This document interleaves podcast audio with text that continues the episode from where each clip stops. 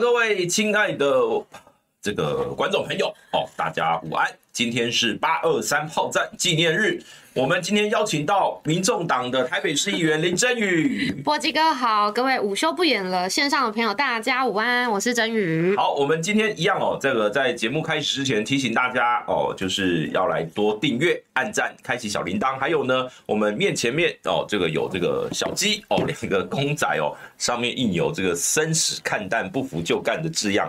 那可以到我们的这个五二的商城哦，网络商城去购买。另外呢，这个这是我也是今天才看到哦。他说，如果你要指名由谁哦，比如说你要徐小金的签名或者谁的签名哦，我们会有一个签名的小卡哦，会有一个感谢你购买的小卡，会让这个你指定的人去签哦。但是不要指定太多人哦，所以可可能你会这个半年后才会收到哦。好，总之就是先工商广告一下。那大家午安哦，今天弘毅哦最早来报道，然后呢这个呃当 JHW 哦午安，郭忠玉午安好。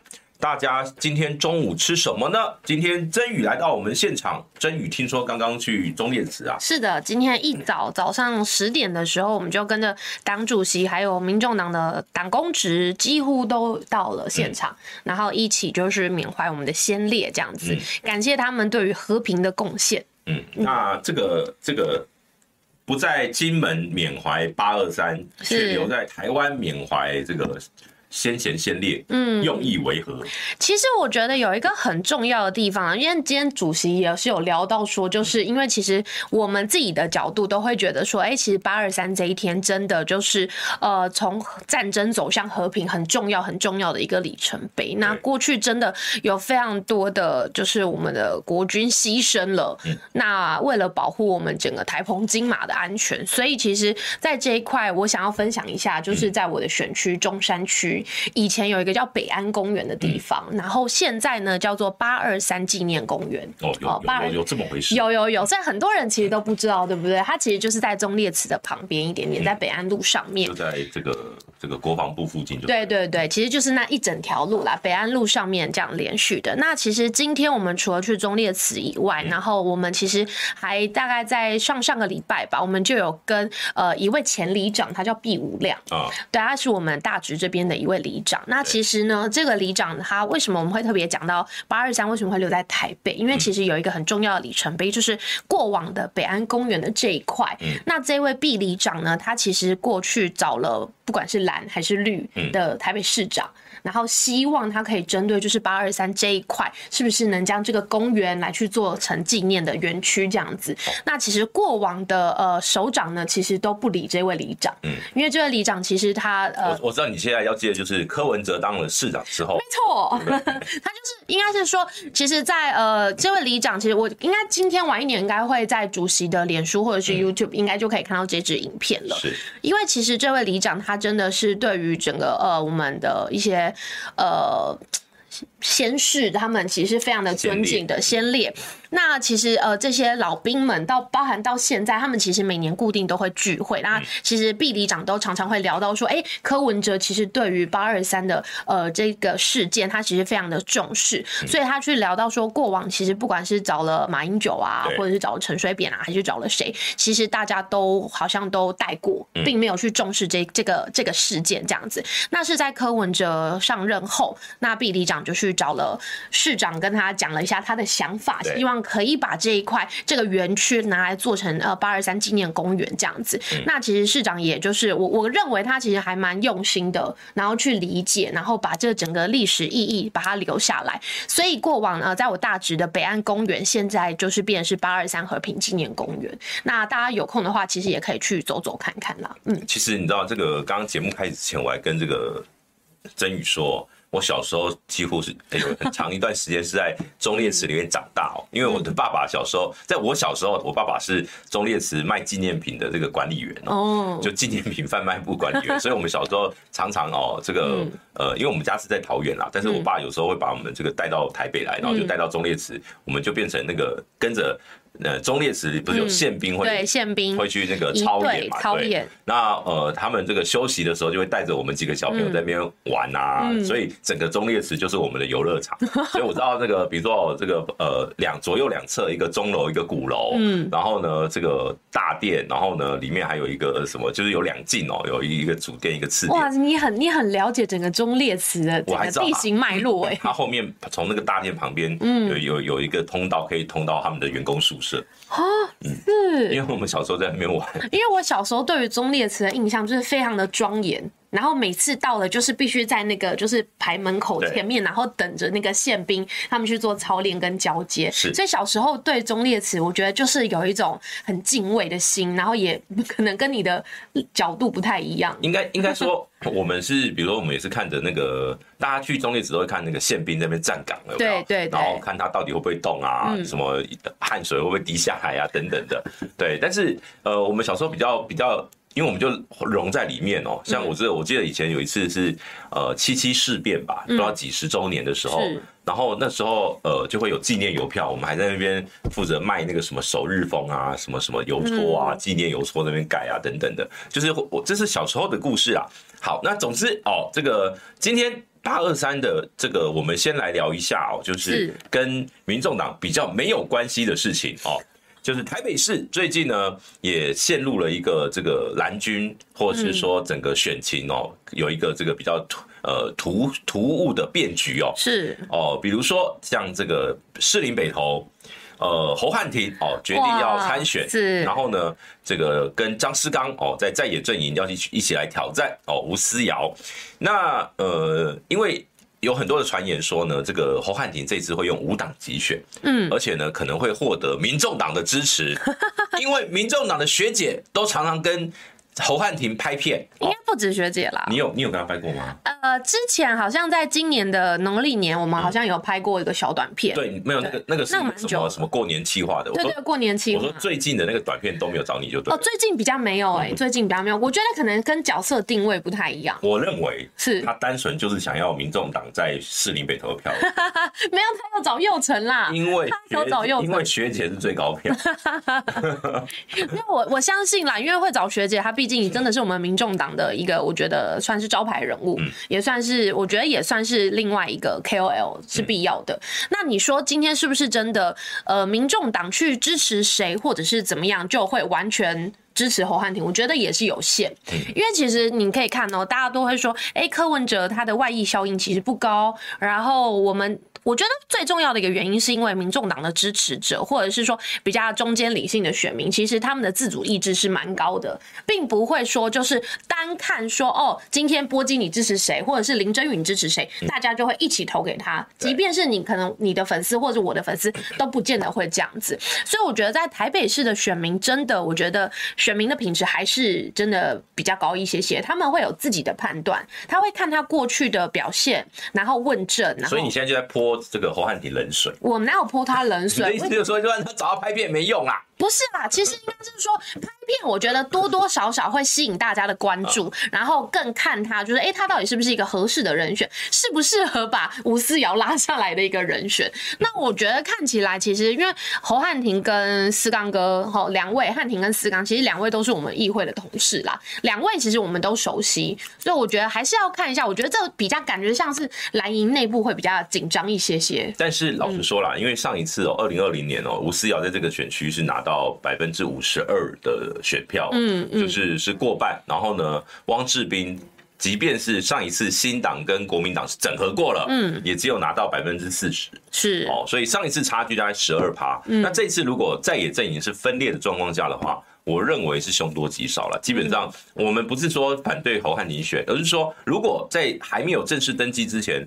呃，在野阵营能够有一个整合的机制或者什么，因为上一次汪志斌是跟潘怀忠先做了一次民调的整合，在最后最后由这个汪志斌出来选哦，所以我觉得蓝营在过去有这个潜力，感觉是可以参考一下过去的模式。对，但是我讲要能够达成这个模式，前提是要呃双方都要有意愿，有意愿，这个一个巴掌拍不响啦。这个单纯我是觉得说，呃，因为这个地方民众党没有派人，那如果今天侯汉廷参选，他当然一定会很努力的，到时候可能会邀请柯文哲跟他同台。哦、然后呢，因为张思刚不能跟柯文哲同台，一同台就要开除党籍。对，我觉得这这个就变成是说，就是当然我相信啦，因为民众党其实在地方上，在台北市这一次选举，我觉得也还算是有一点能见度。嗯，所以你说到底在单一选区制有没有有可能有临门一脚的协助？我觉得多多少少是有的，但我觉得现阶段其实还是可以看一下，就是让选民自己去判断啦。我觉得站在我们立场还是比较中立一点点。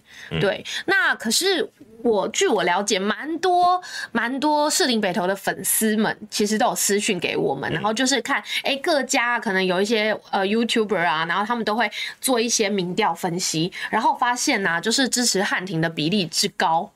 对，我觉得这应该大家都可以看到。刚刚我讲有网友马上说，张思刚现在就在民众之声 上民众党的节目啦，是不是？所以我们是非常中立的。我觉得其实各个平台啊，真的就是邀请思刚哥，然后邀请汉庭，就是两个都一起上。但是侯汉庭上民众之声的频率远超张思刚。没有，其实我我其实我现在有点替思刚哥担心，因为之前巧心上节目的时候，似乎好像党内就是国民党内好像也是有一些争议，会有意见。斯纲哥现在上来之后，其实我我我觉得站在民众党的立场是，我们希望可以团结一切可以团结的力量，这是民众党的立场。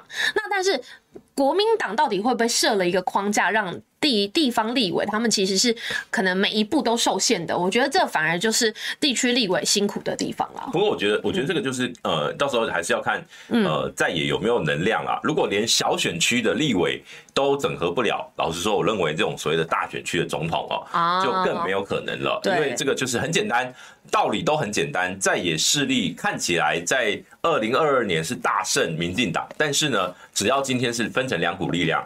就是被民进党碾压，饱受民进党，这是道理是很简单。但是呢，每一个人要去怎么样选择自己的位置，就会觉得说，哎呦，我已经被提名啊，我就是这个代表了。然后侯汉廷会觉得我会赢啊，我是一个有战力的人呐。然后呢，反正里面有很多的这个恩怨情仇在夹杂在里面的时候，我有听说。对，任何人，我跟你讲，今天这种局面哦，比如说郭台铭觉得我是一个主流民民意大联盟，我是老大。然后呢，这个侯友谊说我是在野最大党的提名人，我是老大。柯文哲说：“我民调现在是在野最高，我是老大。”哦，每个人都这样想，在野整合就是 Mission Impossible。所以我觉得，呃，当然现阶段，现在八月中下旬啦，接下来郭台铭很快就会有动作。那我们先来看一下这个今天哦，林传媒公布的最新民调。好，我在。每一份民调，我都会先讲一下他这个民调是怎么做的哦。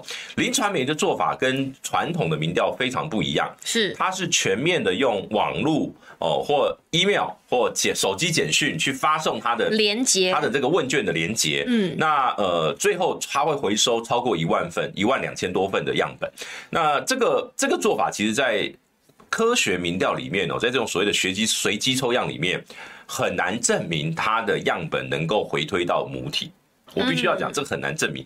但是因为去年的二零二二年的选战里面，林传媒的民调被认为是相对于能够比较跟最后选举的结果趋势比较接近，尤其在台南跟屏东，嗯，他们是最早发现苏清泉的民调跟呃周春米差距很小的一个一个一个民调机构，嗯，那所以我觉得这个这个这个。因为每一份民调，我觉得台湾现在碰到一个，我今天早上在电台我也有讲哦，现在台湾民调碰到一个过渡期，就是因为市话使用的人越来越少，频率很低啦。那手机你不知道，比如其实手机有一个最大的问题是什么，你知道吗？就是如果今天一一个人有五只手机，对，他被抽到的，他有五个门号，他被抽样的几率就比人家高五倍，是这样子吗？是，不然嘞？是抽样哦，对，对对啦，你如果你如果说就是以量体来说，确实是这样，没错。因为我国，嗯，我国的手机门号哦是超过我们的人口的，是啊，第一个超过人口，第二个外国人在台湾使用手机也一样会被抽到。哦，可是可是他被抽到，他如果不表态呢，他就会归到不表态。那如果他假装成他是台湾人回答了呢？啊，所以我我跟你讲，这为什么他们以前都会针对市话，因为市话就是户籍一定设在这个地方，嗯，它不会移动，没错。对，那甚至手机有很多，比如说这个中国大陆的人啊，或哪里来的人啊，嗯，他们会有这种什么移工啊，他们都有都有机会被抽到。所以包含到那种可能就是月租型的那种什么以前那种易付卡，类似像这种的，也可能被抽到了。我跟你说，那个三二九 yes 哦。什么叫很少人有五只手机？我告诉你，有很多门号的人很多很多很多很多。我先举手，我就有两只手机啊。对，至少我跟你讲，两到三只手机的是普是是一个呃，大概占了百分之十到二十趴的这个现象。嗯，那当他们一个人被重复抽样几率高的时候，这个样本就不对了。嗯，这个这个这个就没有办法回退。就它它的可参考价值就是会让人家有应该这样讲。我们我们现在讲民调，我们不要讲谁准，而是说谁的误差值大。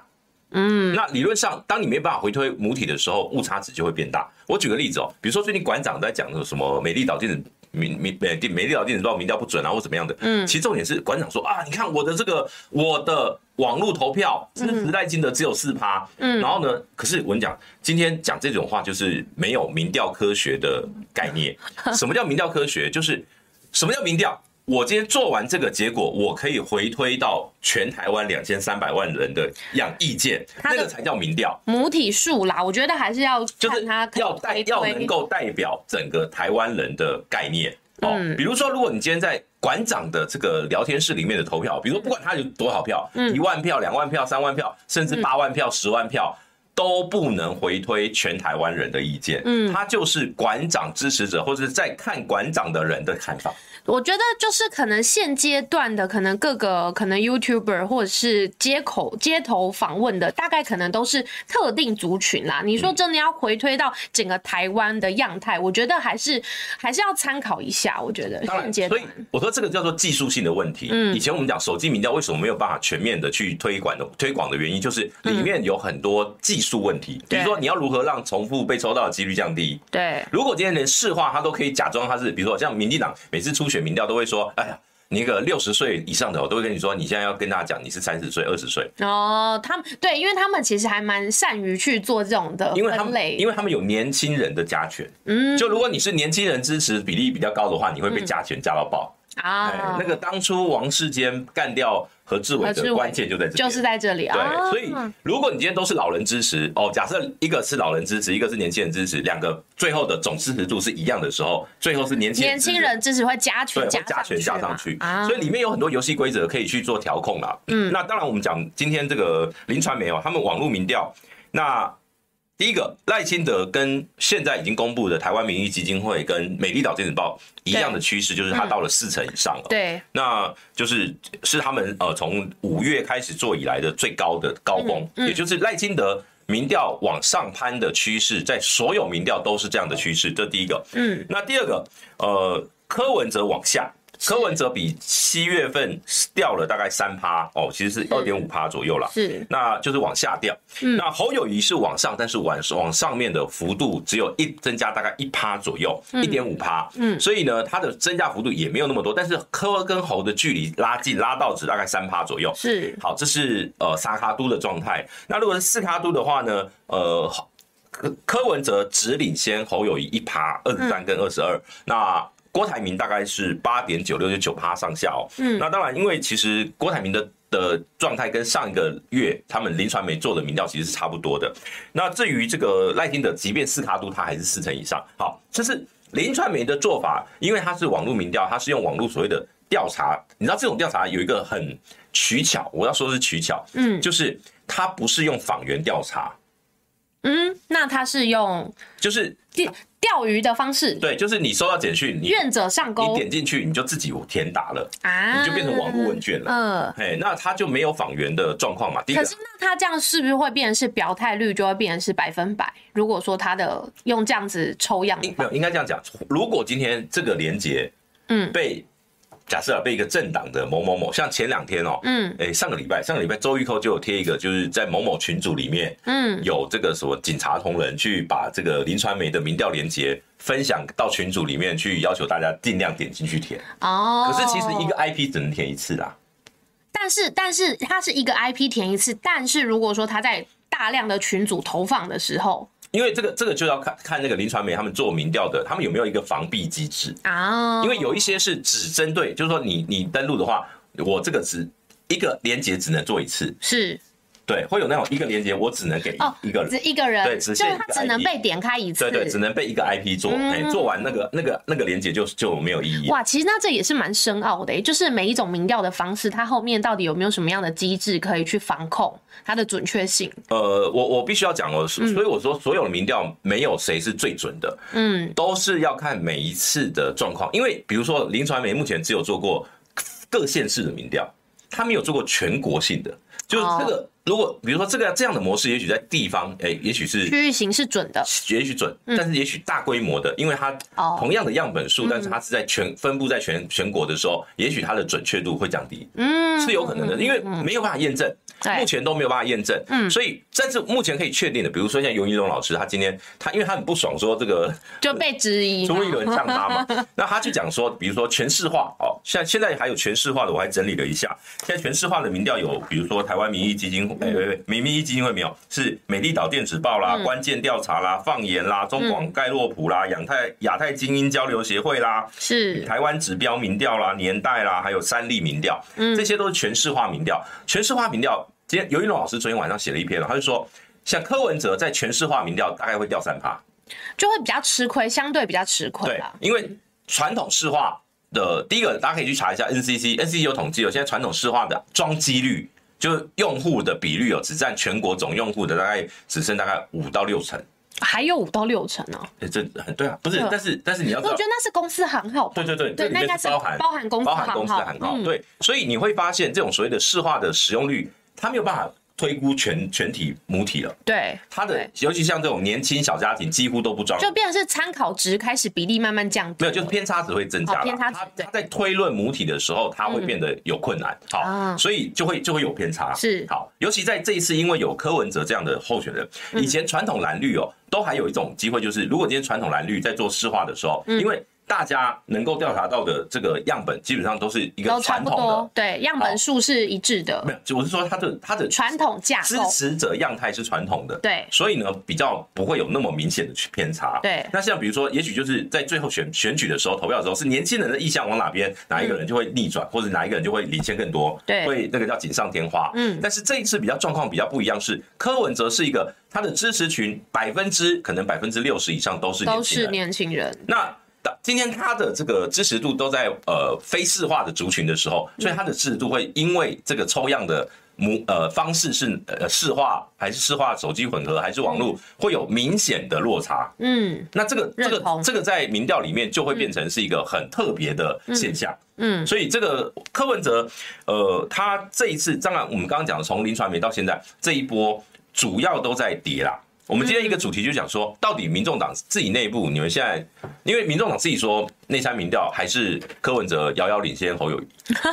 我觉得应该是说，就像刚刚其实波基哥有讲到说，就是呃每个人的做民调方式，像我自己个人就是把它列出三个重点，第一个是机构效应，第二个就是它的取样变数，第三个就是大家近期一直在讨论的，就是议题式的引导会不会去影响他的第一个表态率啦，然后跟他的支持率，这都有可能在前几题的引导的方向可能就会有所改变，所以我觉得现阶段其实还是依照看趋势啦，包含到其实呃，大家一直在不断讲说，哎，这这几个月下来，大家的民调这样起起伏伏的，最重要其实还是要看一个趋势。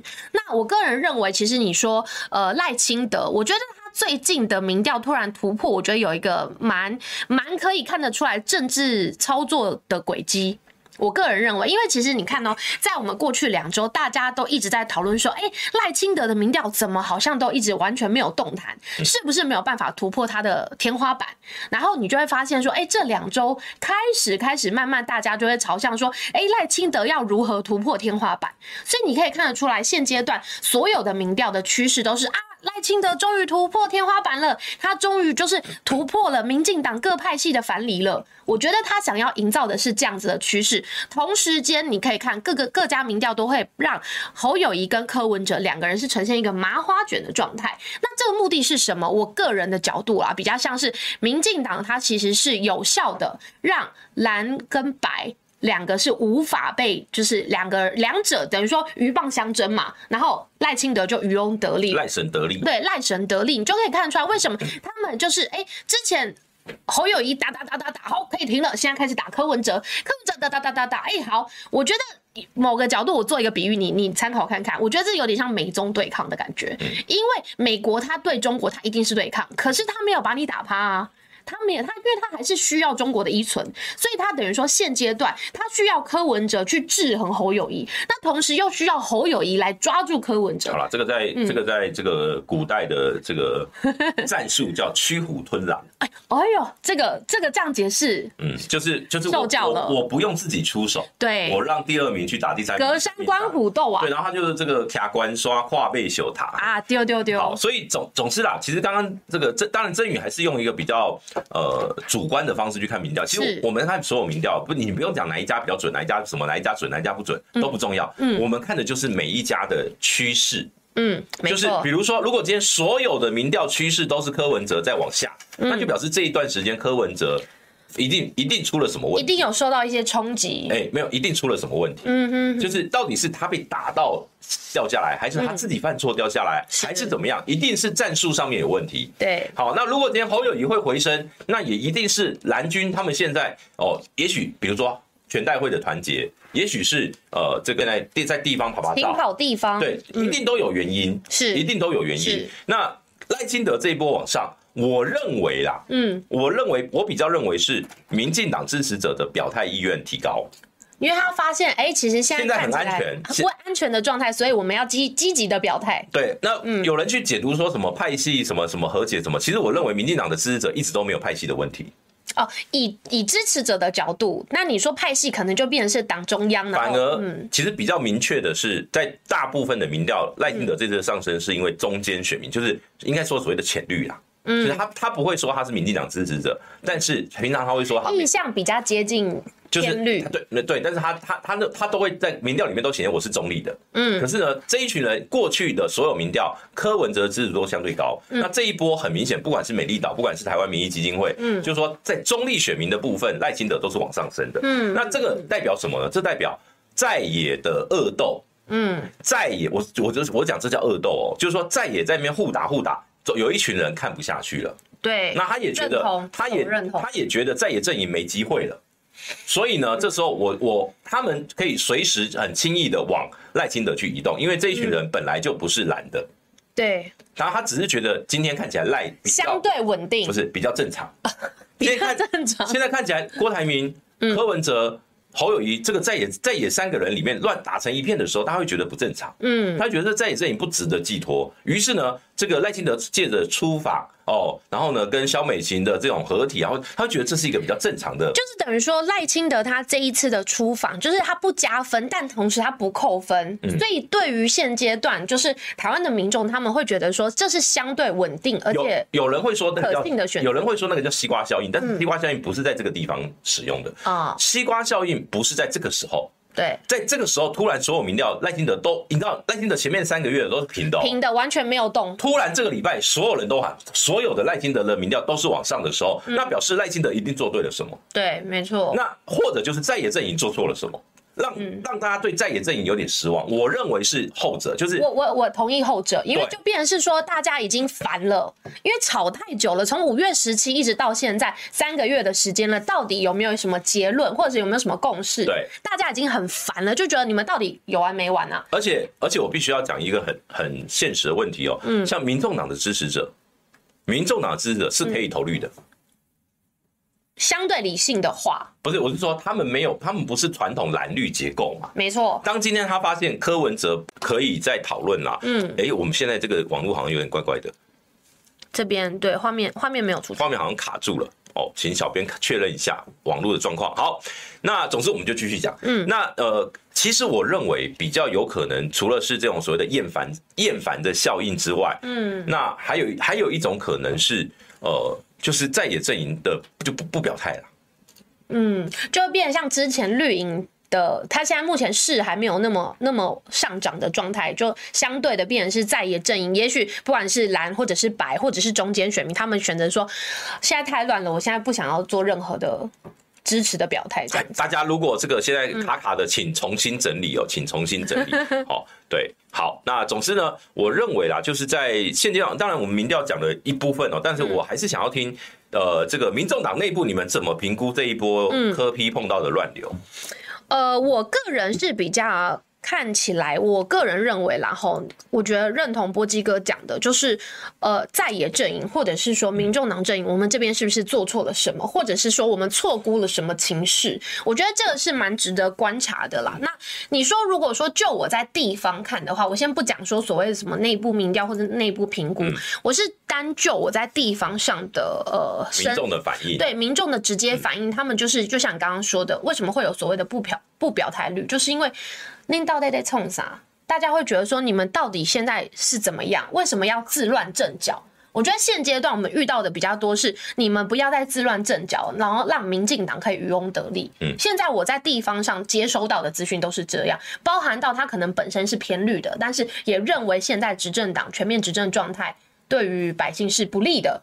那蛮多人是这样反映的，所以我觉得就现阶段来说，我个人认为啦，柯文哲现在比较像是呃龙困浅滩，因为有太多的所谓的可能是市政议题，或者是说现在就是呃府院党或者三明治媒体的全面攻击状态下，有让柯文哲其实是多少有受影响的，这个我个人是认为是有的。应该应该应该，我觉得如果从另外一个角度来看哦，呃，应该这样讲，嗯，不是说龙困浅滩，而是。当今天他是这两个月了，至少从上一次我记得志涵来到我们这边直播，那时候是在讲福茂。哦，那那是六月六月从六月的时候，嗯，那打了两个月，基本上大家的炮火都聚焦在柯文哲身上，没错，从这个喂药案把侯友宜打趴了之后。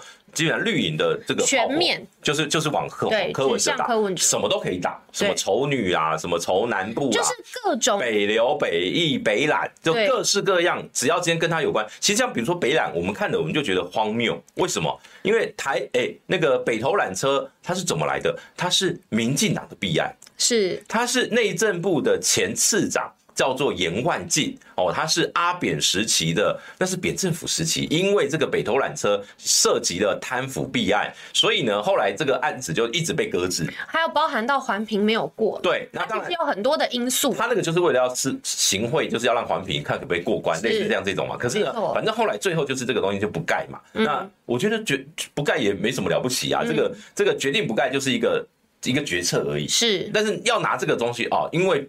这个东西决定不盖，所以要赔给厂商多少钱？所以呢，就是一个弊案。我认为这个这个言之过，这个这个就有点 over，因为这个案子早就是弊案了。是对，那是二十年，它的根本本来就是对对，所以但嗯，但我我比较好奇哦，所以你刚刚讲的那一波，就是当柯文哲面对这些炮火的时候，民众党我一直都认为，民众党的这个天花板或是楼地板，其实是在测试民众党耐打的程度啦。嗯，因为。很明显哦，侯友宜在六月份的那一波被打趴的时候，就证明了侯友宜的团队那个时候的团队，嗯，毫无招架之力。那个时候的国民党是没有办法抵抗民呃民进党的这种主主力炮火的攻击，嗯，两个礼拜把你打到倒，嗯。那柯文哲现在撑了，也也撑了大概两个月了，对。那这两个月，柯文哲还没被打倒。能不能熬得过？只是说已经开始有一些媒体说啊，已经黄金交叉，但是大部分的民调还没有呈现。目前只有两家，两家黄金交叉，一家是呃美丽岛美丽岛电子报，一家是 ET Today。嗯，那当然，我认为整个趋势是往下没有错，但是它不是像你知道像那个时候侯友宜不是雪崩式的，对，侯友谊是雪崩，对，但是柯文哲是两个月缓降，大概从二十八降到呃这个二十三、二十二，这个这个趋势大概是这样。可是呢，对于我我认为对于柯文哲来讲，目前这个样态。反而是民进党最最开心的，怎么说？因为你调到跟侯友谊差不多，嗯，可是呢，你又不会，就是说，目前两边呢就会彼此就会纠缠，嗯，然后就会互打，对，就是麻花卷的状态嘛，就想想想看看，而且接下来就会带风向说，呃，我认为其实真正传统政党有利的，就对新兴政党不利的，就是传统媒体，或者说广告的预算，或是说这种所谓的网络的呃操作。还是在有资源的状况下呢，他们就可以去操作。比如说，你就会发现，呃，现在越来越多的这种所谓网络上挺侯的声量越来越高。是。那包括他们在去讲说这个黄金交叉的这个风向越来越多。嗯。那这个对对于那种所谓的蓝军归队还是有帮助。嗯。他只是他不会快速的凝聚回到那个。五月十七号的时候，就是三十八点多的高峰。呃，侯友谊要回升到那里，我觉得有点困难。不是侯友谊连五月十七号的民调都还没回到哦。你说现阶段它的走势，如果以台湾民意基金会或是美丽岛电报，大概是二十六、二十七，它都还没回到那个时候的水准。哦可是，可是这个现阶段他们足以让侯友谊就卡在那边屌底下。嗯，至少他不不会再往下坠。嗯，可是呢，侯柯文哲也会因为这样掉下去。那柯文哲还有一个关键，我认为是，我我我同意伟汉哥的说法，他呃柯文哲有犯一个战略错误，是。就是让郭粉拒绝加胡迪柯文哲呀，嗯，不是柯粉，郭粉，郭粉拒绝加加胡在柯文哲这边，因为因为你知道现在会有两种问卷嘛，一种叫萨卡都，一种叫斯卡都，对，哎，每一次之前哦，每一份民调都是说，呃，郭台铭有郭台铭选项的时候，柯文哲会掉七趴。你记得有一段时间，我记得对，那阵子都在讲说那奇葩的动作。对对对，就是可是柯文哲会掉比较多，所以反而影响侯友宜比较少。嗯，可是呢，最近这两份民调，这两这两个礼拜的两份民调，嗯，或是包括林传媒的，嗯，就是柯文哲掉下来的民调大概就掉一趴了。是，也就表示。在沙卡都里面有一群人已经不会一原本是他是支持郭台铭的，但他不会因为我沙卡都我我就架虎底林柯文哲下，因因为柯文哲说了郭科配不可能，对，然后呢呃还讲说什么他会参选到底，是。就某种程度就是郭身边的人他们这一群人他们觉得你柯文哲拍谁，那我现在我就不会选择你了。嗯，所以这一群人就退散，那这一群一退散，就会打回，你就跟侯友宜基本盘，嗯嗯，就打回。等于我现在差不多已经到楼地板了，嗯，对，所以我觉得现阶段就是你你我们只用用这个方法去解释现在柯文哲掉下来，可是现在麻烦的就是两个加起来哦。大概跟呃李坚的赖清德是差不多的时候，对，就现在就是大家在说，就是你现在一加一也不一定大于二了。嗯，现在的状况就是会为什么会让基层选民，或者是说我们站在前线的民意代表，常常会被人家问到的一个问题，说静脉到底是被安娜？嗯，因为他们现在的目前的不管是操作也好，或者是说整个趋势也好，就会让人家觉得说，完了，现在谁都没有办法割舍谁。嗯，那你现在两个都是旗鼓相当的状态下，那大家就会看说，好。谁失分的少，或者是说谁凝聚力比较强？嗯，我觉得现在就还可以值得再观察一下啦，在这一块。是。那但是我个人是认为说，反而现阶段你所谓说当初的那个奇葩的，就是犹疑的那奇葩，我反而觉得现阶段这样子反而好。为什么？因为他这样开始慢慢见真章了嘛，就等于说，假设说郭董事长就是郭创办人，他的影响力或者是说他的呃他的左右的程度。越降越低的时候，我反而觉得说，哎，你觉得这比较能真实呈现柯文真实呈现现阶段的状态，因为大家都会说，哎，那郭台铭他的这个走向，他会让柯文哲有这个红利嘛？那如果说今天我们真的好以民进党用府院党各个样的资源的狂狂力攻击的状态下，柯文哲还可以稳坐大概是二十五 percent 的状态，那表示说他从当初的十七十八趴有开始稳定到他的支持度是在二十五，它是一个基本盘了。那我觉得在这一块反而是可以让民众党可以来检讨，然后来看我们的接下来的呃整个选战的节奏。但我个人认为，我们的选战节奏其实还是在步调上。那当然，你说被人家猛烈攻击状态下，是不是会有点小小小的偏离轨道？我我跟你讲，我我刚刚讲了一件事情，你你没有听懂。嗯。我讲是传统政党在这个时候，为了要带一个所谓黄金交叉的风向，对，他会下主流媒体的广告，是会下预算，他会怎么样？可是柯文哲一直都以为啊，我不买媒体，我没有钱，我没有办法买媒体。你知道，当你媒体你的民调高的时候，柯文哲相对去募款会比较方便。是，可是呢，现在如果两个交缠的时候，募款不容易。嗯，其实这个这个是互为因果哦。我我刚刚讲的东西就是说。当柯文哲他打这种非他的他说弱势者的这个唯一的，就是创新，对这个这个这个他的弱势者乐乐弱势弱势者的那个，别人说我们的义务就是要创新，对，他就是说你只能用创创新的方法，但是我告诉你，在台湾这种传统蓝绿的结构，真的还有很多你们没有办法突破的地方。这个我认同，对，尤其是尤其是你你们在这种主流媒体的这种长期的互动轰炸之下，不是不是互动，我说你们在互动里面应该也体悟到，就是为什么，比如说政论节目一定是蓝的。比较多，嗯，然后呢，即便你们现在民民调已经是跟柯文，哎、欸，跟侯友宜是战打平手，对，可是一定是蓝的比例多。哦，就是那到了三立就是绿的比例比例多，就是就是这是一个很很典型的一种模式啦。没错。好，那我们这个刚刚有网友抖内进来，这个丁六他说，哦，四十趴的能源议题也是影调影响民调的因素之一。哦，不过这个好像那个。他在呃，他最近有主席，主席在那个跟那个卢秀芳，对对，他们在呃在分析的时候，其实有稍微做一些修正。嗯，那我觉得其实民众党的优势就是在这里，就是当然我们的方向不一定会百分之百正确，但是我们一定会集结众人的智慧，然后来去调整我们就是绝大多数认同的方向来去进行。好，他说推荐科办跟核工专家哥大面谈，整理出更完整的能源配比，真宇加油！谢谢第六的。建议。其实，因为后来柯文哲他修正的是说，他说应该不叫那个再生能源，对，应该是说干净能源，干净能源，所以就把核能加进去。如果今天核能加进去，可能也占了大概，如果啦，至少核二、核三，嗯，呃，这个呃演绎的状况是可允许的话，嗯。至少就占了大概一层到两层，是。一层多啦，一层多。所以呢，相对来讲，在这可行性的。几率就较高的一些，相对高，就是不会像说之前说，哎，这四十趴你要达到这个目标，真的是非常的艰辛。所以我觉得这东西会你也会中枪。对，这是确实，我觉得因为我是说，因为你拿了云豹能源的这个证件，他们就说你看，所以民众党就是要。我也是很无奈，我觉得我看到，哎，原来有我，我也是很意外。其实那个十万二十万那个真的都不是什么了不起的啦，嗯那个有时候就只是因为那个股东或者谁认识他，就抖那一下就这样这么简单。确实是，确实，这个我私下可以跟波基哥说，是哪一位引荐的？不是，因为因为里面很多股东他就是朋友嘛，那我就用公司的名义抖那一下，这个不见得跟那个那个那个有关系。因为如果今天要抖那，呃，我我我不会选择高红安跟林珍羽。如果今天是为了生意，对，因为我们这边没有什么生意。这这也不是要帮他们讲，因为我当我看到这个名单，大概就知道说，哦，这个绝对是有股东认识或者是什么样，就是就是就是朋友哦。好，我们抖那个十万这样子的概念。好，但是我觉得可可就是比较庆幸的，就是我们都是公开透明的。对啊，这其实这种公开透明的最，我讲那个我们那时候想讲那个政治献金名单，正因为它公开透明。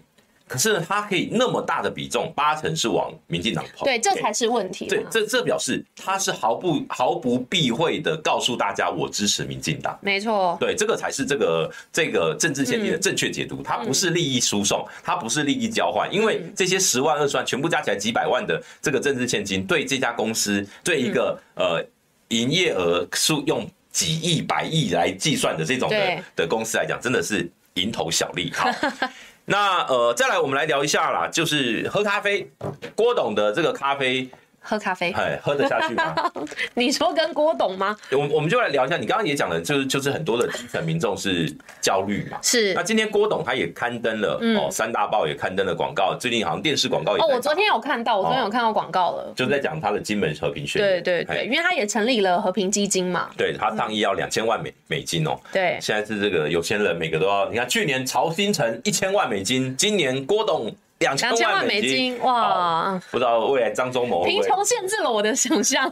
不会啊，这个开心就好了。但是呢，呃，你你觉得接下来郭董的动态会是怎么样？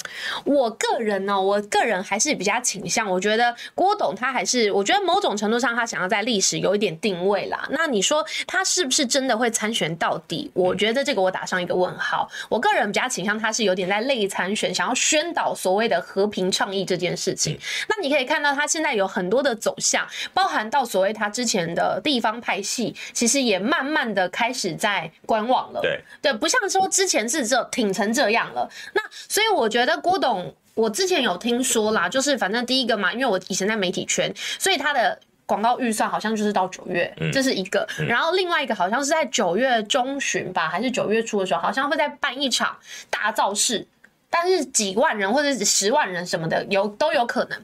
那他们的讲法是说有，有有郭人士是讲说，他们可能会办完那场造势之后，然后再看一次民调的状态，才会决定他到底是参选到底，还是说他可能就是临门一脚的去支持谁？嗯，所以我个人是认为郭董事长他可能还是会。你认为还有转换空间，就对。我个人认为啦，对，因为我觉得现阶段他其实也并没有把话讲得那么死了。嗯。好，虽然很多人会觉得说，哎，你怎么二十四小时的变化这么多？我觉得在这一块，其实就是他可能也还在评估，说他到底要不要把。因为他现在脚踏一半了，另外一只脚到底踏不踏进去？我觉得他还在观望当中。因为我相信他是个聪明人啊，他不会去投资一个赔的生意嘛，他也不会去就是去放手一搏，然后让自己的名誉完全毁于一旦。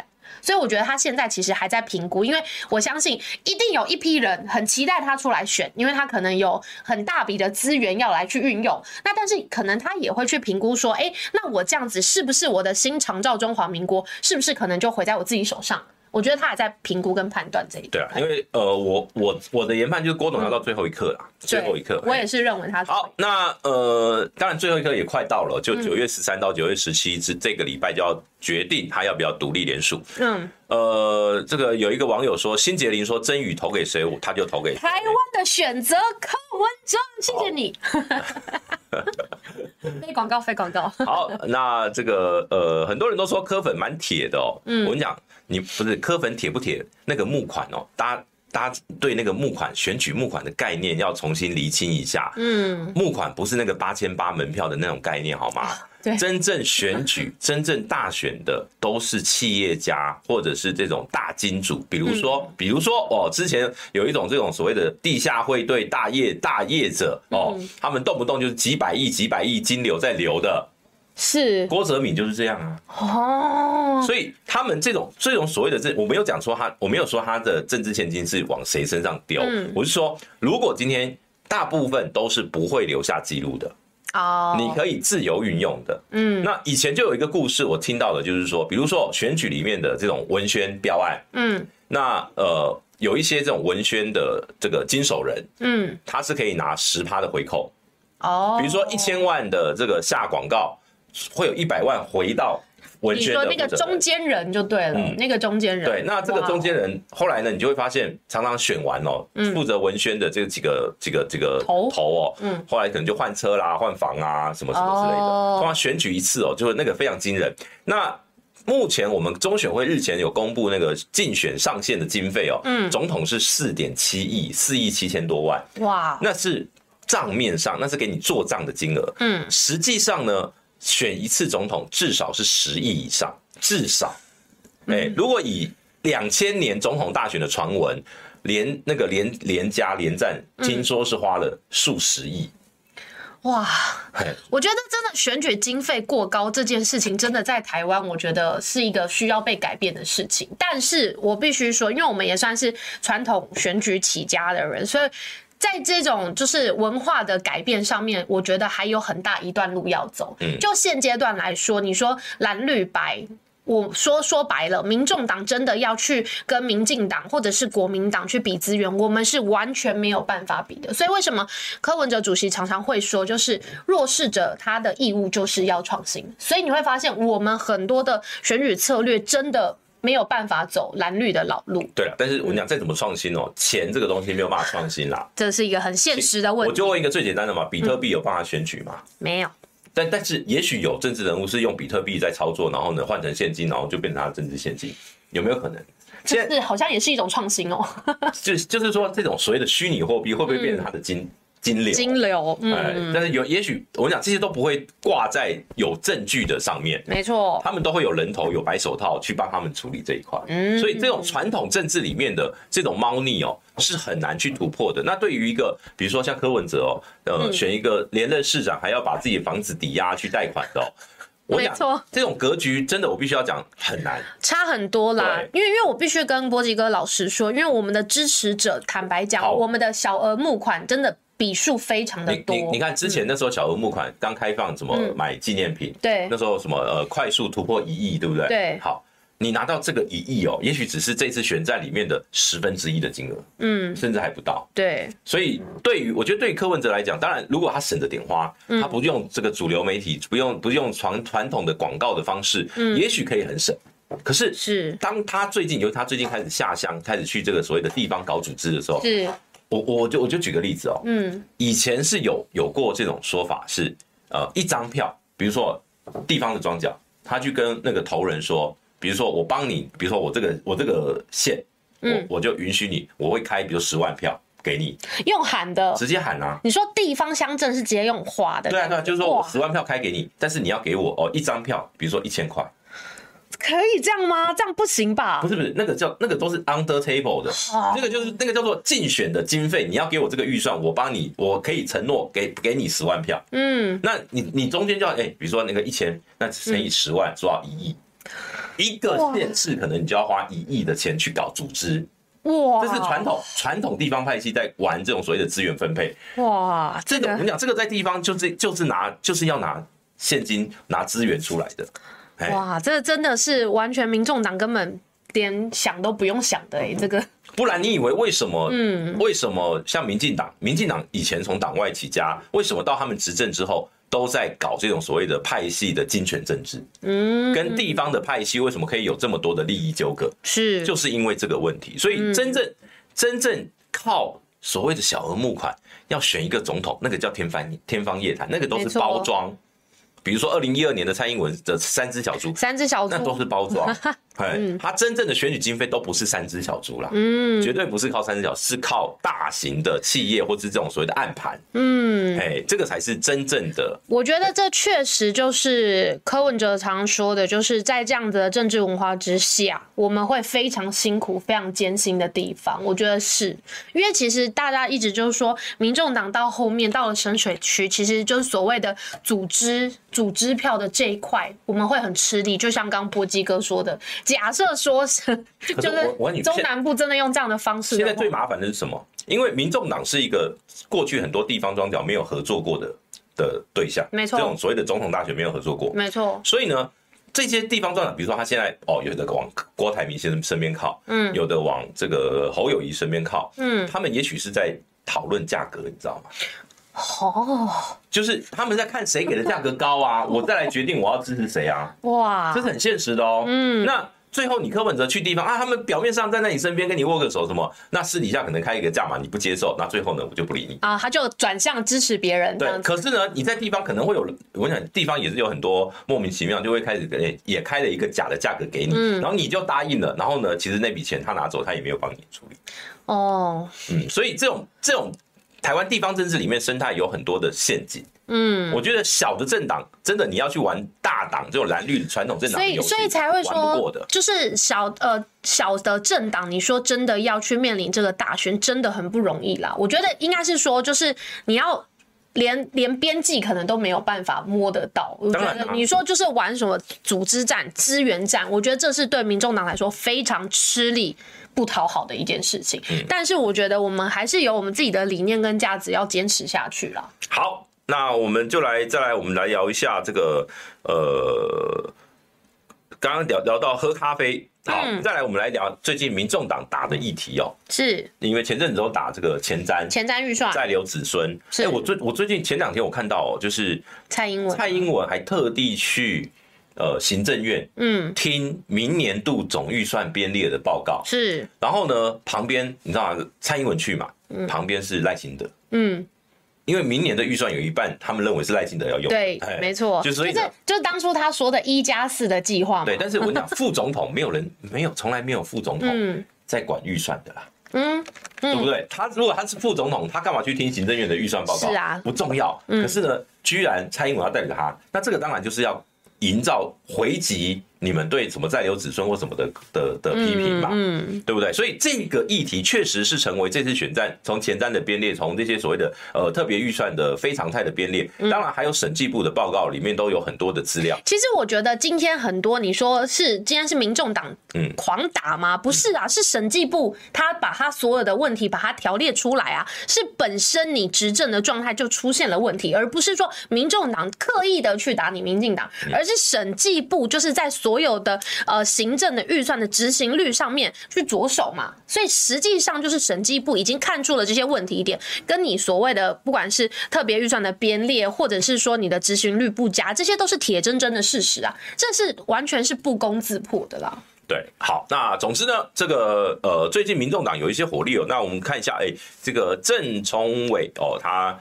他说呢，麻烦你们要顶住，千万不要走那种用钱选举的老路，不然失去的支持会更多。包括我哦，确实我，我我必须要讲哦，每一次每一个时代都有一群人对一个政党会有所期待，嗯，希望不要变成是那种呃违背公平正义啦，或者是变成你们不想要的那个样子。没错，这也是为什么柯文哲过去那一句话哦，就是呃那个乐色不分蓝绿会引起很大的共鸣，因为年轻世代他们觉得传统蓝绿的结构受够了，嗯，那你可是我们不是否。否定传统蓝绿结构，是，而是说在传统蓝绿结构里面不好的应该要把它舍舍弃，对，好的应该要去学，应该要与时俱进的慢慢去汰旧换新。但是我刚刚讲的一个很现实嘛，比如说，嗯、比如说是。重阳敬老金，是。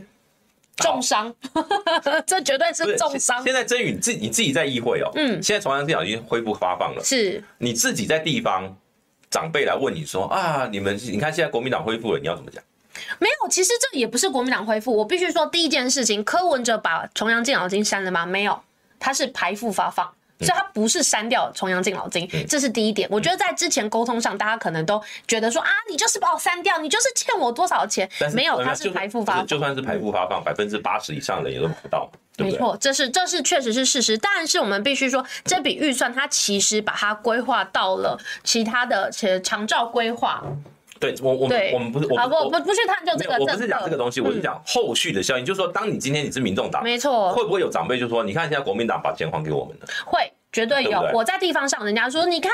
蒋万安一上任，然后就把重阳健保金恢复了。各位是在柯文哲任内任内，然后经过议会的决 议，对。但是对于地方上的观感，大家真的会觉得说，你垮蒋万安老后嘞。可是你看哦，我我我要我又想要举这个为例哦，嗯，即便是台北，台北是台呃台湾的首善之都，理论上是选民素质最高的地方，嗯，但是呢，在这种只是为了一千一年一千五百块，嗯，它都会变成一个情绪，它都会变成讨厌柯文哲的理由，没错。这是事实。柯文哲在六十岁以上的那个支持度是完全是个位数哎，嗯，几乎是个位数哎。你知道前一段时间他民调上升的时候是有回回复到大概二十趴左右，对。可是呢，现在又回到了所谓的个位数了。嗯，现在尤其七十岁以上是三趴，三趴。你知道这是什么概念吗？就是基本上老人看到柯文哲关电就把电视关掉了那种感觉，你知道吗？所以各位请敬请期待，我们明天会有一个相对应的一个。政策方向，嗯，对，大家可以期待一下。讲老人政策哦，哎、欸，大概是那个方向。但零岁到头七国家养，这个是之前讲的啦。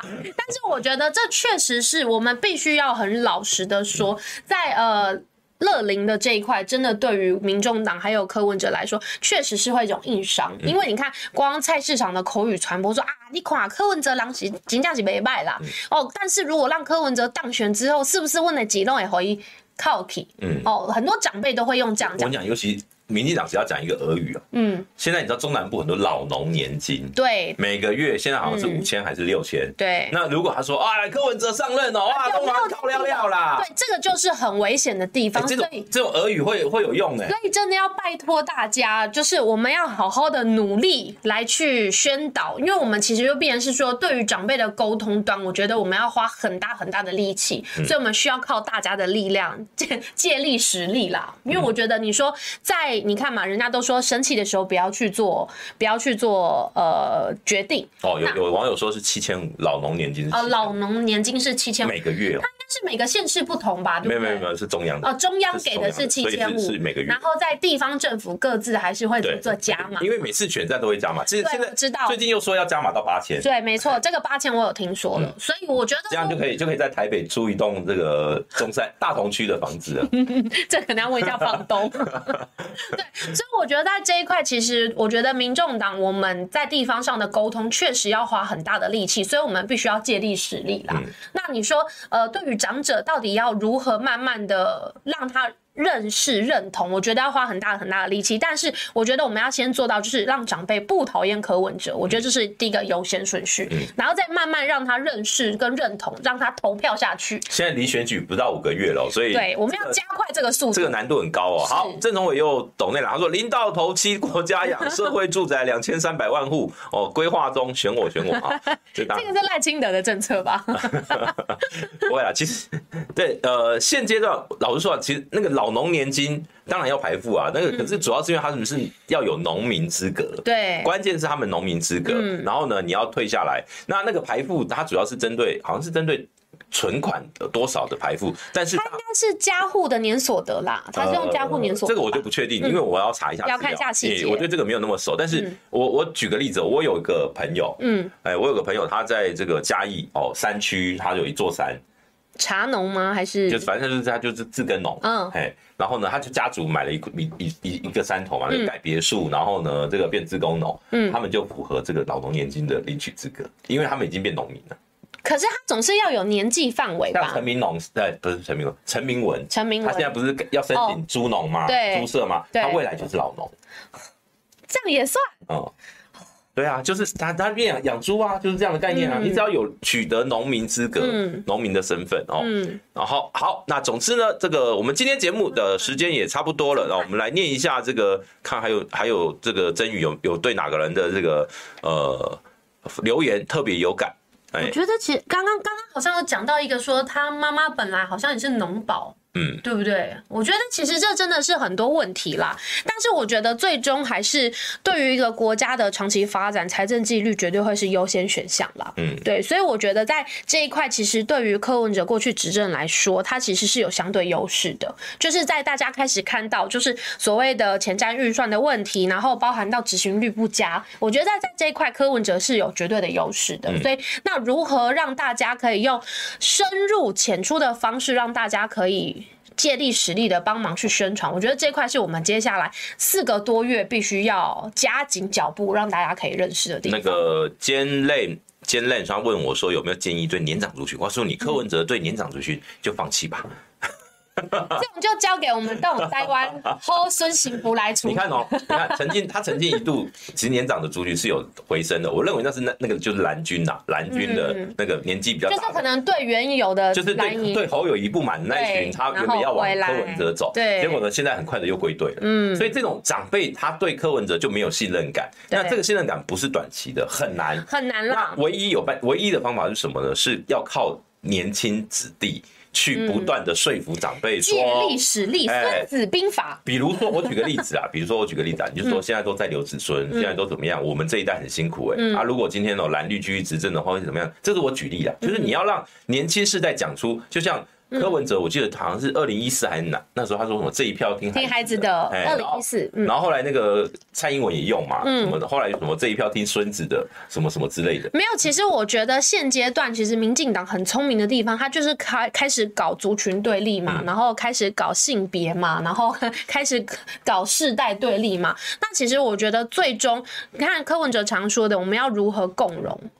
然后共荣才能共荣，才有三个共荣，你知道吗？嗯、所以我觉得在这一块，其实我们必须，当然你说中间世代对于柯文哲的认同度是相对是高的，那如何？年轻世代、中产阶级对柯文哲相对是友善的。那可是呢，对于中老年人，我认为，嗯，柯文哲得要花一点心思，不是说放弃啊，应该是说花一点心思。了解他们为什么不信任他？我觉得解铃呃解铃人还须系铃人，嗯，所以我觉得这一块不是说你用各种不同的政策，或者是说你哦用大傻逼的政策就可以拉回他。我讲一个最简单的，我最最近我前阵我看到那个苏焕智去凯道嘛，嗯，他们台湾维新党哦。里面有一位张信松。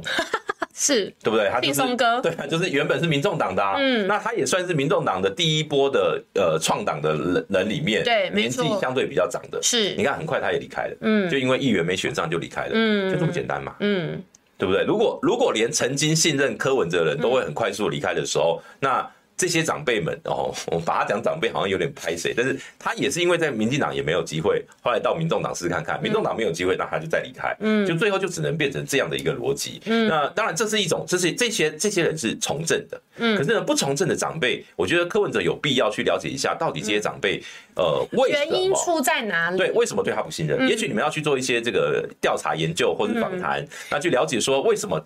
而且要注注重非台北市的长辈，因为理论上他们没有被柯文哲统治，没有没有接受过柯文哲的施政的方法方针，为什么对柯文哲不信任？那也许是他们接收的传统媒体对接收到的资讯都是非常负能量，就就是对柯文哲不利啊。那有没有有没有一百分的力量去导去？经营这群人，嗯，你有可能让年轻世代不满，嗯，他觉得你的调性不对啊，你原本是我们这人，你怎么好去跟上一个世代同流合污了？嗯，反而可能会掉了原本票。所以就像刚刚有一个网友不是抖内容，他说，拜托你们不要花钱选举，对，所以所以我说这种大傻逼的政策你们不能用，这违背。柯文哲的第一个违背我们的人设理念跟价值，同时我们也没有这样子的量能可以去做这件事啊，所以请大家放心，我们绝对会不忘初衷。好，呃，丁六呃，董内容我们最后念一下。郭董如果真心想喝咖啡，建议他手拿咖啡，背景摆一排 KP 庄园咖啡，邀请科 P 一起来喝他的咖啡。好了，那我们今天感谢大家哦。有人说这这个又又又卡了哈，我们今天就不要让这个再被民主了。我们家今天节目就到这边，谢谢大家，拜拜，拜拜，谢谢大家，欢迎给我们建议。